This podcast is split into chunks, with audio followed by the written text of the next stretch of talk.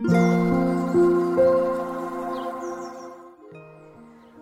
さんこんにちは、なおこです。インタビューライターがお送りするつづるラジオ。このチャンネルでは取材や執筆を通して学んだことフリーランスの暮らしやキャリアの選択についてお話ししています。今日は1月11日水曜日です。皆さんいかがお過ごしでしょうか？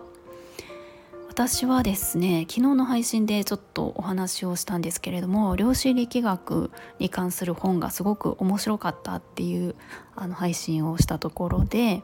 まあ、それからやっぱり関心がめちゃくちゃそっちに向いてしまいましてまあ仕事は仕事でしてるんですけれども今ですね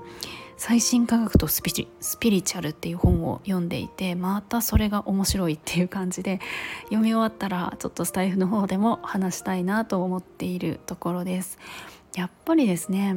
なんかスピリチュアル精神世界って怪しいっていう風に捉えられがちだなと思うんですけれども私はあの全然抵抗感はなくってもちろん怪しい世界もあるとは思うんですけれどもやっぱりうんと、例えば感謝することの重要性とかあと場のエネルギーとかなんかその重い空間とかすごくエネルギーのある空間とかってあったりすると思うしその信念とか自分の思いとか願い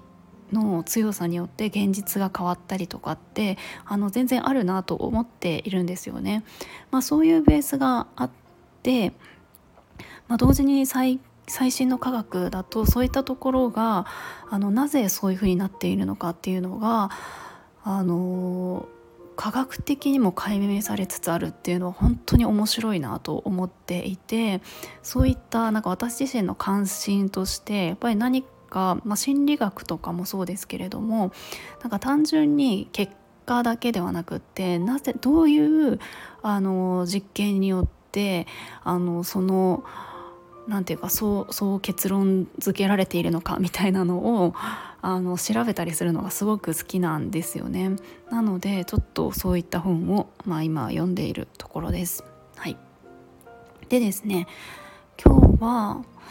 なんかあの普段はそんなに話さないんですけれども教員時代の話をしたいなと思っています。というのもですねえっと、私の友人のあおさんという方が本を出したんですよね。えっと、スタイフでも配信をされているんですけれども青先生の教育ラジオというチャンネル名で配信をされている元小学校の先生で今はオルタナティブスクールの先生をされている方です。まあ、ただオルタナティブスクールのスタッフだけですじゃなくって本当にあのパラレルにいろんなことをされている方なんですよね。私は時々あのスタイフのチャンネルに呼んでもらってコラボ配信をしたりとか、まあ、それ以外にもいろいろと,、えーと、お世話になっている方なんですけれども、えー、青さんの本を、まあ、あのこの年末お正月に読んでいたんですよね。えっとまあ、本はどういう本かというと先生向けに書かれている本で先生が知っておきたい仕事のデザイン教師1年目から1年間の見通しが持てる思考法というタイトルの本なんですよね。まあ、私は今は教員ではないので、えっと、直接これを実践本に書いてあることを実践するということはあの学校現場の中ではないんですけれどもやっぱり自分の教員時代を思い出してあなんかこれがこういった考え方が自分の1年目とかであの教わっていたら本当に良かったなっていうふうに思いながらあの読んでしまいました。でもちろん教員だけじゃなくって本当に仕事のデザインっていうことで書いているので全然あの教員じゃない仕事をしていても仕事のなんか進め方とか仕事の向き合い方とかそういったことを広く考えることができる本だなっていうふうに思ったんですよね。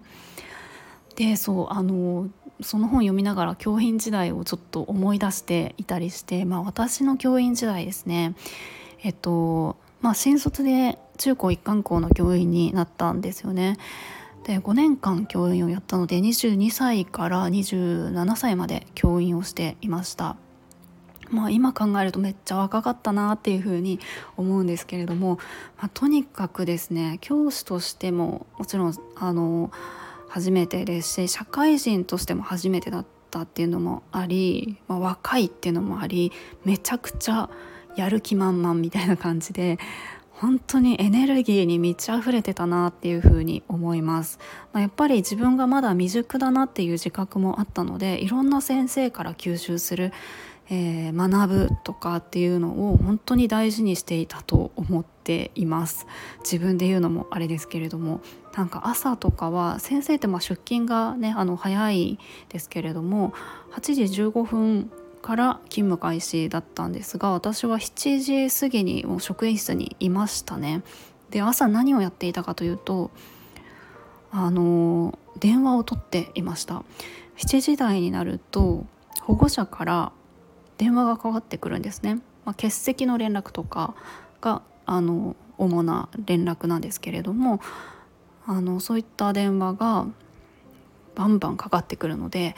まあ、それは新人の仕事みたいな なんかそんなあのいういうなんていうか文化があったりして、えー、一生懸命取ってはあの担任の先生というかその該当する先生に伝えたりとかあのそういうことをしたり、まあ、授業だったり部活だったり自分の学級だったりっていうところも本当にあの全てをもう120%のエネルギーでやっていたなっていうふうに思います。まああの全然私はあの教員を辞めた理由はすごく辛かったとか大変だったとかそういう理由ではまあなくって全然教員時代はむしろ楽しかったんですけれどもやっぱり大変なことはあったりしてあの自分が担任を持った時なんかはまあ本当にちょっとあの何て言うんですかね、えー、ちょっと山場というか本当にうんとあの一つ一人の生徒との関わりとかでいろいろとあの苦労したことがあってその時なんかは、うんと、なんか日曜日毎週日曜日だけ熱が出るみたいな時期があったりしました。はい、土曜日とかも仕事をしていたので土曜日の夜になったら熱が出て日曜日一日寝込んで、え月曜日になったら熱が下がってるみたいな感じで、まあ、その時は絶対にあの休まないっていう強い信念のもと働いていたんですけれども結構体は本当に応えてたんじゃないかなっていうような感じがします。まあそんな感じだったんですけども今は本当に先生のあの先生がお休みしてしまったりとか辞めてしまったりとかあとは働き方すごく多忙みたいなところも本当に問題になっていたりするんですよね。まあ、幸いですね私が勤めていたところって私学っていうのもあってそういったあの働き方みたいな部分はそこまで何て言うんですかね本当に9時10時まで学校に残るっていうことは逆に言うとできない感じだったので。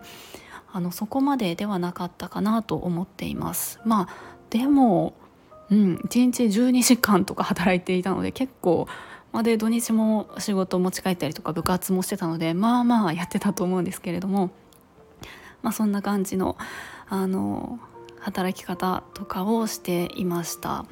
まあただ何て言うんですかねそんなにあのもちろんいろいろ課題はあると思うんですけども私個人のその社会人の始まりとしては本当に自分でいろんなことを吸収していったりとか本当に仕事にどっぷり使ったっていうのはそれはそれで本当にたくさん得るものがあったので良かったなっていうふうに思っています。まああのなんか当時は誘いは絶対断らないっていう信念を持っていて今と全然違うんですけれどもやっぱり教員の世界って